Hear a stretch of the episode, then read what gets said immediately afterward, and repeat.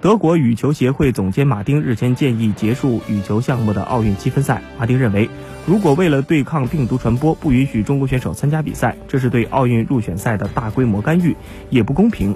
如果取消比赛，也可能对羽球运动产生巨大影响。在马丁看来，现在宣布结束奥运积分赛也许是一个办法。二月的中国陵水大师赛被迫延期，且取消了奥运积分。世界羽联现在仍在犹豫是否取消或异地举办四月底的武汉亚锦赛。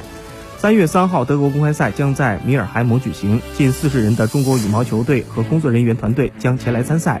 奥运冠军林丹和陈龙将吸引大批现场观众。